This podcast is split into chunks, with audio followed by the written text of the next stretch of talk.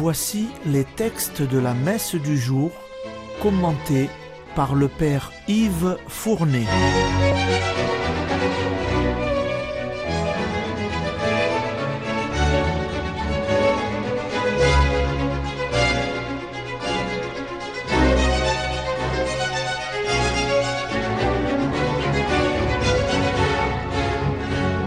Bonjour, chers auditeurs et auditrices de Radio Maria. Aujourd'hui, c'est le jeudi de la quatrième semaine ordinaire année paire. Les lectures liturgiques de ce jeudi sont tirées du premier livre des rois et de l'évangile selon saint Marc. La première lecture va nous faire connaître le livre des rois. Il s'agit là d'un nouveau livre de l'Ancien Testament. En réalité, ce livre a été scindé en deux tomes pour la commodité, de sorte que la Bible comporte deux livres des rois. Ils sont la suite des livres de Samuel.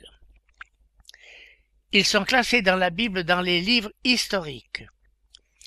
Ils nous conduisent de Salomon, fils et successeur de David, année 970, jusqu'à l'exil à Babylone, année 586. Après la mort de Salomon, le royaume de David se trouva divisé en deux royaumes, le royaume du nord, qui conserva le nom du royaume d'Israël, et le royaume du sud, qui dut se contenter du titre de royaume de Juda. Pourtant, seul ce dernier conserva une dynastie stable, issue de la famille de David.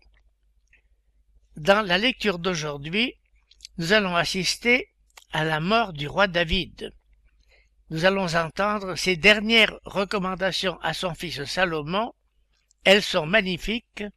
Écoutez la lecture. Lecture du premier livre des rois. Comme les jours de David approchaient de leur fin, il exprima ses volontés à son fils Salomon. Je m'en vais par le chemin de tout le monde. Sois fort, sois un homme courageux. Tu garderas les observances du Seigneur ton Dieu en marchant dans ses chemins. Tu observeras ses décrets, ses commandements, ses ordonnances et ses édits, selon ce qui est écrit dans la loi de Moïse. Ainsi, tu réussiras dans tout ce que tu feras et entreprendras, et le Seigneur réalisera cette parole qu'il m'a dite. Si tes fils veillent à suivre leur chemin, en marchant devant moi avec loyauté, de tout leur cœur et de toute leur âme, jamais tes descendants ne seront écartés du trône d'Israël. David mourut. Il reposa avec ses pères, et il fut enseveli dans la cité de David. Le règne de David sur Israël avait duré quarante ans. Il avait régné sept ans à Hébron et trente-trois ans à Jérusalem. Salomon prit possession du trône de David son père, et sa royauté fut solidement établie.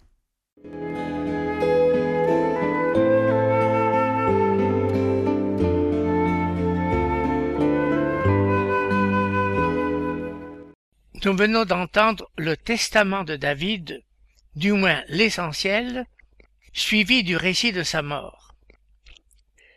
David vient de rappeler à son fils Salomon que l'observance de la loi de Dieu, transmise par Moïse, pourra seule assurer la prospérité de son royaume.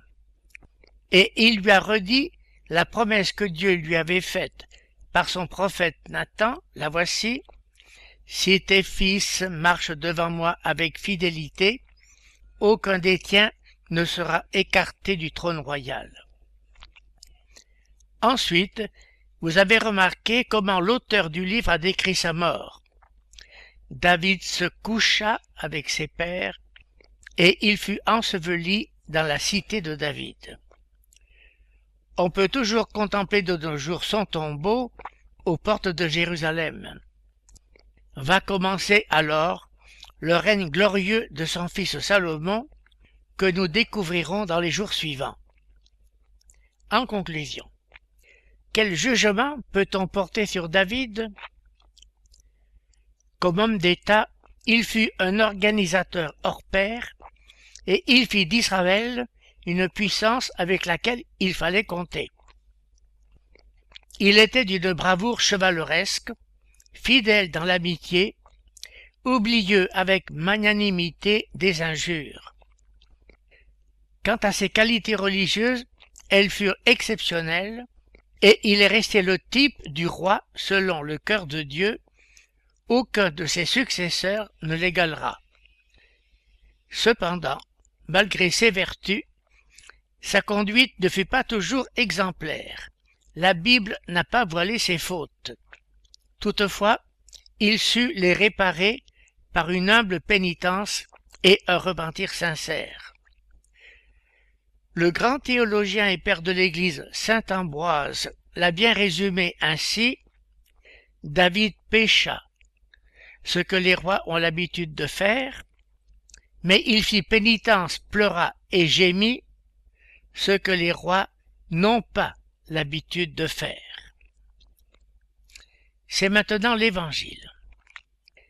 Nous lisons la suite du chapitre sixième de l'Évangile selon saint Marc. Ce dernier avait écrit Jésus parcourait les villages en enseignant. Et voilà qu'il va s'organiser du renfort pour annoncer la bonne nouvelle. Pour cela, il va envoyer en mission les douze apôtres qu'il s'est choisis pour l'aider dans cette tâche, leur apprenant ainsi leur métier d'apôtre. C'est qu'ils auront à reproduire l'activité de leur maître. Après avoir reçu ces instructions, nous allons les voir partir, inviter les hommes à la conversion et guérir les malades et les possédés, écouter l'Évangile.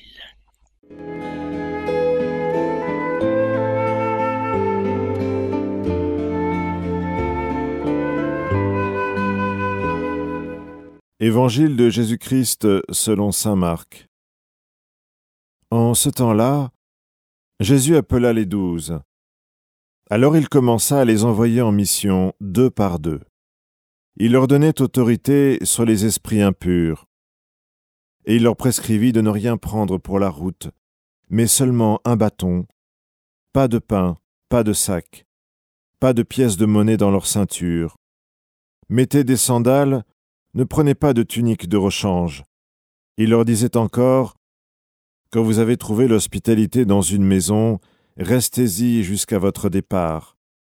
Si dans une localité on refuse de vous accueillir et de vous écouter, partez et secouez la poussière de vos pieds. Ce sera pour eux un témoignage. Ils partirent et proclamèrent qu'il fallait se convertir.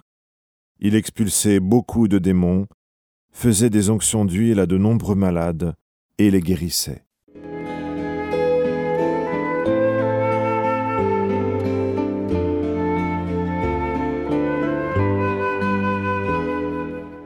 En envoyant ses apôtres en mission, Jésus avait une double intention. D'abord, une intention d'apostolat. Devant l'urgence d'annoncer la bonne nouvelle à tous, comme Jésus n'y peut suffire seul, il fait appel à leur renfort. Ensuite, une intention pédagogique. Il faut que les douze fassent l'apprentissage de la vie apostolique qui sera bientôt la leur, pour qu'il soit un jour ses continuateurs. Personne avant lui, en Israël, n'avait pensé envoyer à travers le pays non seulement des missionnaires, mais aussi des exorcistes et des thaumaturges. Il commence par les envoyer deux par deux. Ainsi, ils pourront s'entraider et être des témoins véritiques de ce qu'ils auront dit et fait. Il leur impose ensuite deux dispositions capitales. D'abord, la pauvreté. Ne rien emporter si ce n'est un seul bâton, n'avoir ni pain, ni sac, ni argent, et une seule tonique de rechange. Ensuite, Ne pas rechercher leur bien-être et leur aise. Quand vous aurez trouvé l'hospitalité dans une maison, restez-y. Ne courez pas partout. Contentez-vous de ce que vous aurez trouvé en premier. Mais si l'on vous reçoit mal, alors partez en secouant la poussière de vos pieds. Mais que signifie ce geste étonnant? C'était là le geste des Juifs pieux qui, au retour d'un voyage en pays païen, à la frontière, secouaient les poussières de leurs chaussures afin de ne pas souiller la terre sainte de Dieu par de la poussière impure. Ce qui revient à dire ceux qui vous auront mal reçus, considérez-les dorénavant comme des païens, car ils auront témoigné contre eux qu'ils n'appartiennent pas au peuple de Dieu. Pour l'instant, Jésus n'envoie ses apôtres qu'aux brebis perdues de la maison d'Israël. Ils partirent et proclamèrent qu'il faut se convertir. Ils chassaient beaucoup de démons, faisaient des onctions d'huile à de nombreux malades, et ils les guérissaient. L'Église a vu dans cette pratique un prélude au sacrement de l'onction des malades, dont Saint Jacques plus tard révélera clairement le caractère sacramentel.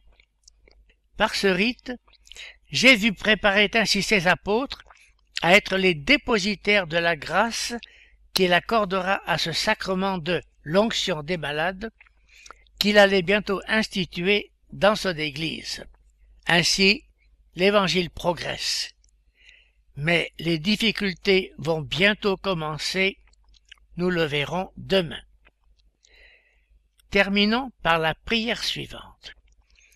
Aux appels de ton peuple en prière, réponds Seigneur en ta bonté, donne à chacun la claire vision de ce qu'il doit faire et la force de l'accomplir par Jésus-Christ. Amen.